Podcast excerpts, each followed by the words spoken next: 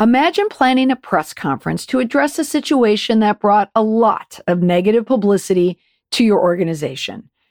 Your baseball team was accused of cheating and now you need to answer to it. Spring training is right around the corner. So the purpose of the press conference is to acknowledge the cheating scandal and get past it once and for all.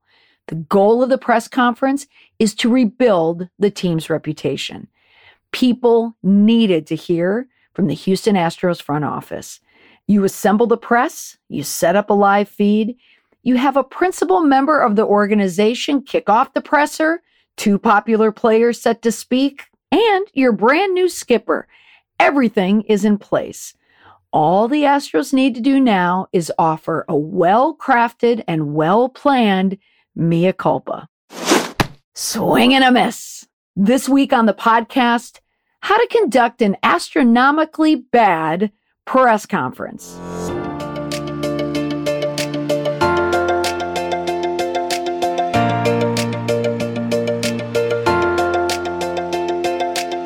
Pardon me for the obvious film cliche, but Houston, we have a problem.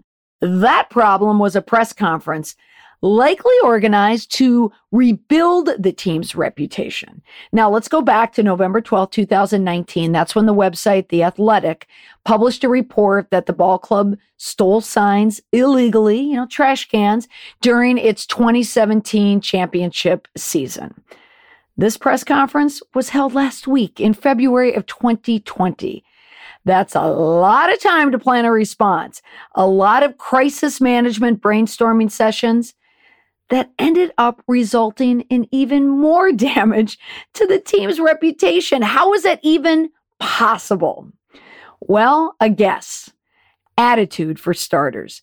Time and time again, I see this particular attitude rear its head and it never nets a positive result. It's a mix of dismissal, arrogance, and a little okay boomer tossed in for good measure. Now, let me explain.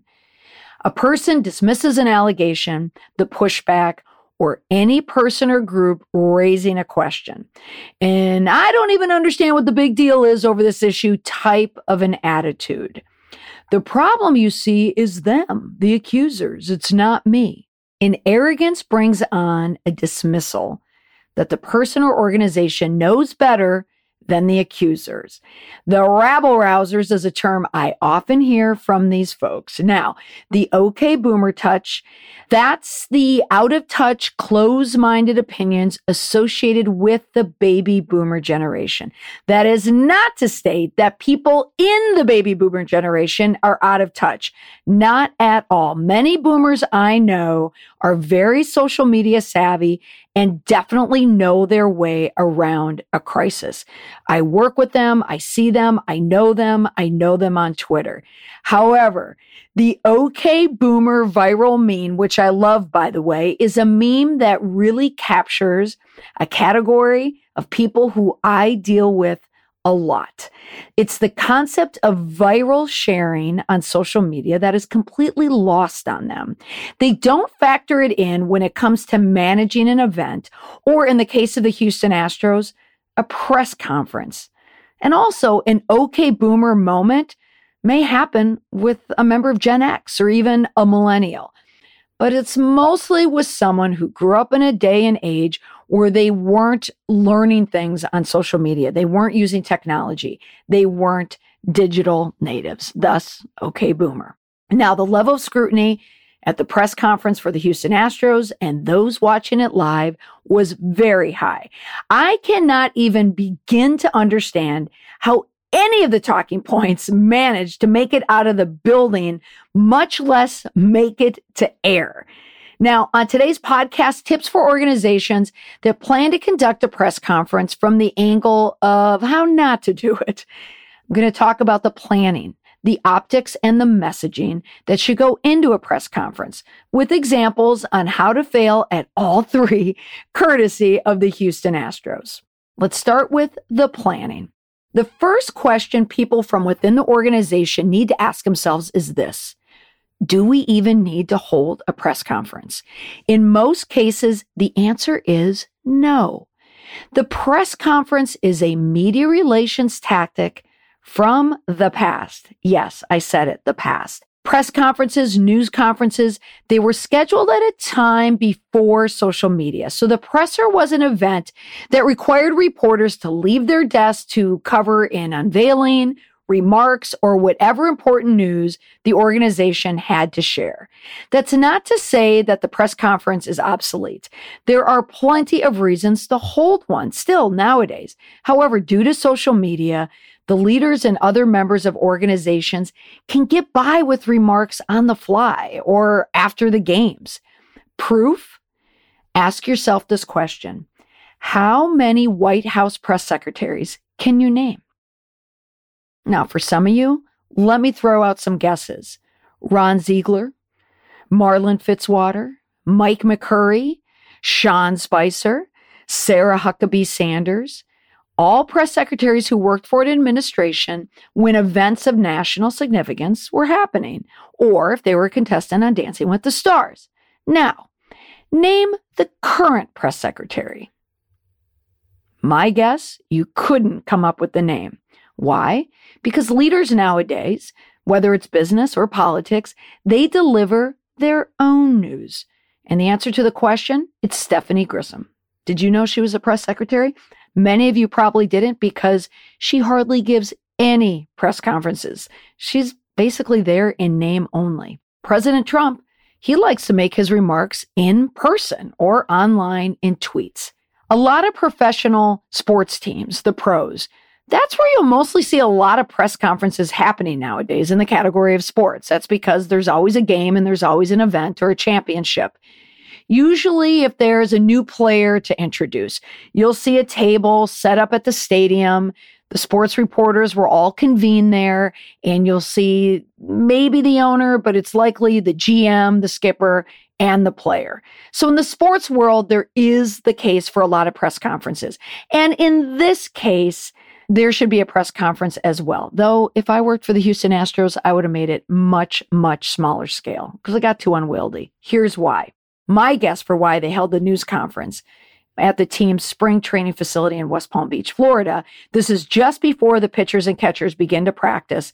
They wanted to capitalize on the optics. They wanted to get away from Houston, the scene of the crime, and place the team in a sunny locale representing a refresh or a reset on the upcoming season one last little piece of housekeeping from last year's season that they wanted to get behind them as they prepared for the new season. So I get it. I get why they would have that press conference. Hey, fun fact the facility for the spring training for the Houston Astros also belongs to the 2019 World Series mm-hmm. champions, the Washington Nationals. Now, a media relations query for you. You should ask yourself if you are in charge of creating a, a, press event, a news event. Ask yourself, what does the event call for? Is it a broad scale press conference like the Houston Astros?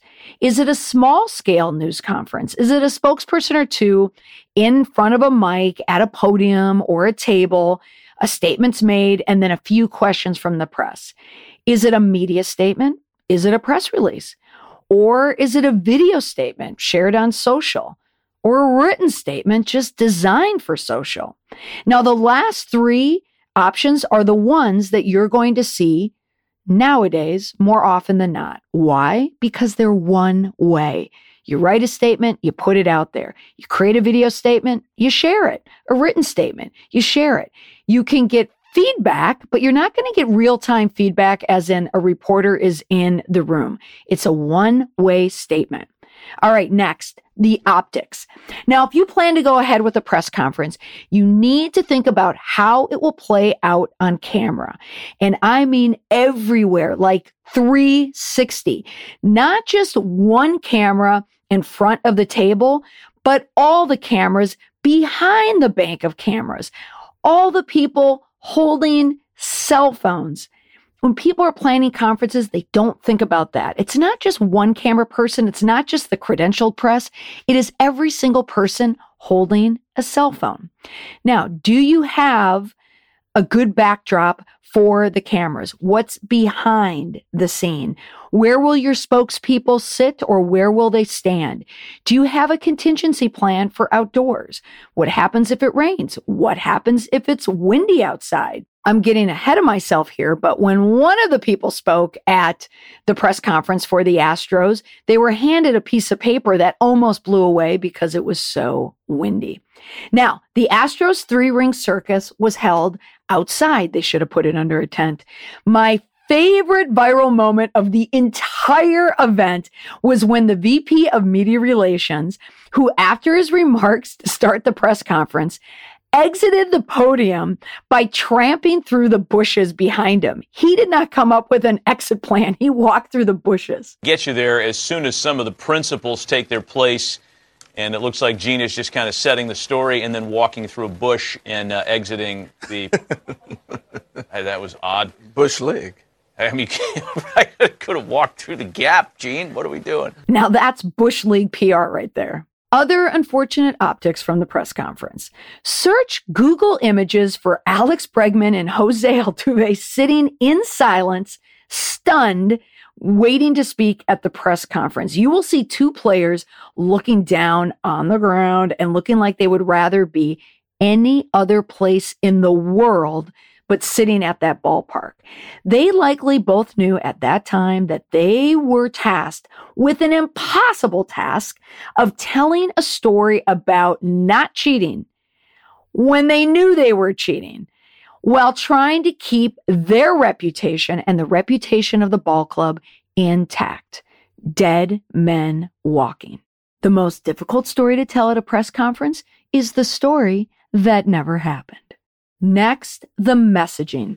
If you've listened to this podcast before, you know my framework for responding to an issue or a crisis. One, acknowledge, apologize, accept your role in the event or the incident. Two, that allows you to put your role into context. How were you involved? What were the circumstances? This is your chance to explain the why. Three, you'll lay out your plans, your promises, any changes you plan to make having gone through this event or incident. Follow all three in order and you can move to the bonus round. Say it on camera, write it in a statement or film a video, share it on a website or social media. You will be given the opportunity to stay if you do all three in a row. Stay in your job, stay in office, or stay in the game. It's your moment of redemption. Fail to deliver all three, ideally in order, and chances are you will not be given the chance to stay for the bonus round. You're out. Now, back to the Astros. The three people we'll focus on for now are the three people who spoke uh, primarily at the press conference the Houston Astros owner, Jim Crane, pitcher Alex Bregman, second baseman Jose Altuve. Dusty Baker, he's the new manager. He spoke at the press conference as well, but he wasn't a part of the shenanigans, so we're going to leave him out. Another fun fact, he used to be the manager for the Washington Nationals. Then they canned him. Then they won the World Series. Now, the owner, Jim Crane, he started out well, okay. He wanted to start explaining what happened and why it was never going to happen again. However, his comments were the ones that kind of rattled the ballpark and also reverberated online. Take a listen. Jim, when talking about the Yankees there, did you say you feel like this didn't impact the game? And what do you mean by that? I, I didn't say it didn't impact the game. Basically, you know, as the commissioner said, in, in his report. He's not going to go backwards. Um, it's hard to, to determine how it impacted the game, if it impacted the game, and that's where we're going to leave it. Hard to determine. Instead of taking full accountability for the team's sign stealing methods or even any accountability whatsoever, he went out of his way to say that the cheating didn't impact the game. It's a complete contradiction. One thing you never want in a media statement involving cheating is a contradiction. It's the owner who lost it right from the get go. Now we're going to give him a little bit of a break. An owner isn't necessarily going to be on camera a lot. The owner is not going to be a team spokesperson. Usually you're going to hear from a GM, the manager, and the players, not the owner. But this owner, Jim Crane, had a lot of time, a lot of money, and a lot of resources to come up with a good message. And we didn't hear it. So we'll leave it at that. Next, Alex Bregman and Jose Altuve then stepped up and gave brief statements to the media where they sort of apologized for the team cheating in 2017. And they kind of imply that they learned from their mistakes. Let's listen to Bregman. I'm really sorry about the choices that were made by my team, by the organization, and by me. I've learned from this, and I hope to regain the trust of baseball fans. All right. So if we're looking at the formula, Bregman said he was really sorry about the choices that were made by the team and the organization and about himself. And he was, you know, pointing to himself as he said that. He said he learned from it and that he hoped to regain the trust of baseball fans.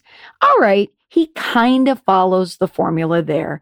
But if you watched his statement, his body language, his tone, you could even hear it in the clip, told the viewer and the listener everything you needed to know. That not only was he uncomfortable with what he was saying, but he didn't mean one word of it. So it's not just what you say, it's how you say it. Jose Altuve, the second baseman, oy, even worse. I also will be brief. We had a great uh, team meeting last night, and I want to say that the whole Astros organization and the team uh, feel bad about what happened in in 2017. we especially feel remorse for the impact in our fans and the game of baseball. Okay. We're going to give Altuve a slight pass for the statement because he was saying it in a second language. However, a language barrier is no excuse for a barrier to the truth. You can hear it in his voice. He was forced to say those words. And Altuve, he could not put any conviction behind them whatsoever. Another swing and a miss. There you have the making of an astronomically ruinous press conference. The media relations, horrible. The media's take, brutal. Social media's take, scathing.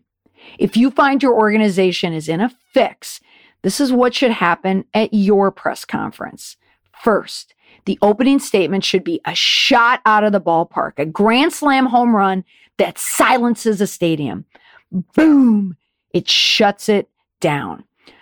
All the questions a reporter can ask have already been answered because you already front loaded it in the statement.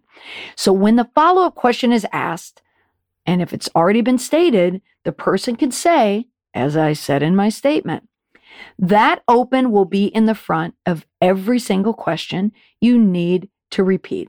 Second, the team needs to be playing for the same team. Everyone needs to read from the same page. The language does not need to be identical because then it's too contrived, but the sentiment does. People can sniff out a well crafted talking point when a crisis team is brought in. You need to speak from the heart and you need to speak in your own language. However, the point of what you're saying needs to be the same. The Astros gave the perception that they weren't even in sync with their statements or even prepared for that matter. I had mentioned earlier that when the staffer handed Alex Bregman his talking points on a sheet of paper, he did so halfway through his statement. And Bregman doesn't even reach for them and the, and the staffer just takes it away. Makes me wonder if Bregman was just speaking off the cuff or if he was going down a road and someone said, get him those talking points immediately. Or if someone noticed, you know what, he doesn't have his talking points, go get it to him. But it all happened on camera. No preparation whatsoever. Next, you should never count on an attitude of happenstance as your narrative, as, eh, it happens, because that's not news. The news becomes that you don't think it's news. The press conference was set in motion to acknowledge your role, explain what happened, and then you have to convince everyone that it's not going to happen again. And then you have to make sure that it doesn't. Do not use the Houston Astros media event for your crisis communications playbook. The moral. The stories that are increasingly difficult to manage are the ones that are not true in the first place. Start with trust, and the details will sort themselves out. The benefit of being truthful is that it will, again, here comes a cliche, set you free, literally. You are free to go about your business because you have to leave all the unpleasant stuff behind you. But if you lie, obfuscate, another way to say a lie, you will carry it around with you. It sticks to you and you can't shake it. Telling the truth ain't easy, but it feels so much better when you do. It's good for a press conference and it's good in life as well. If you are interested in more information on media relations or public relations, you can download Writing a Press Release for the Digital Age. It's on my website, and I've also include a link to it in the show notes. So that's all for this week. Thank you so much for listening, and I hope to see you again next week.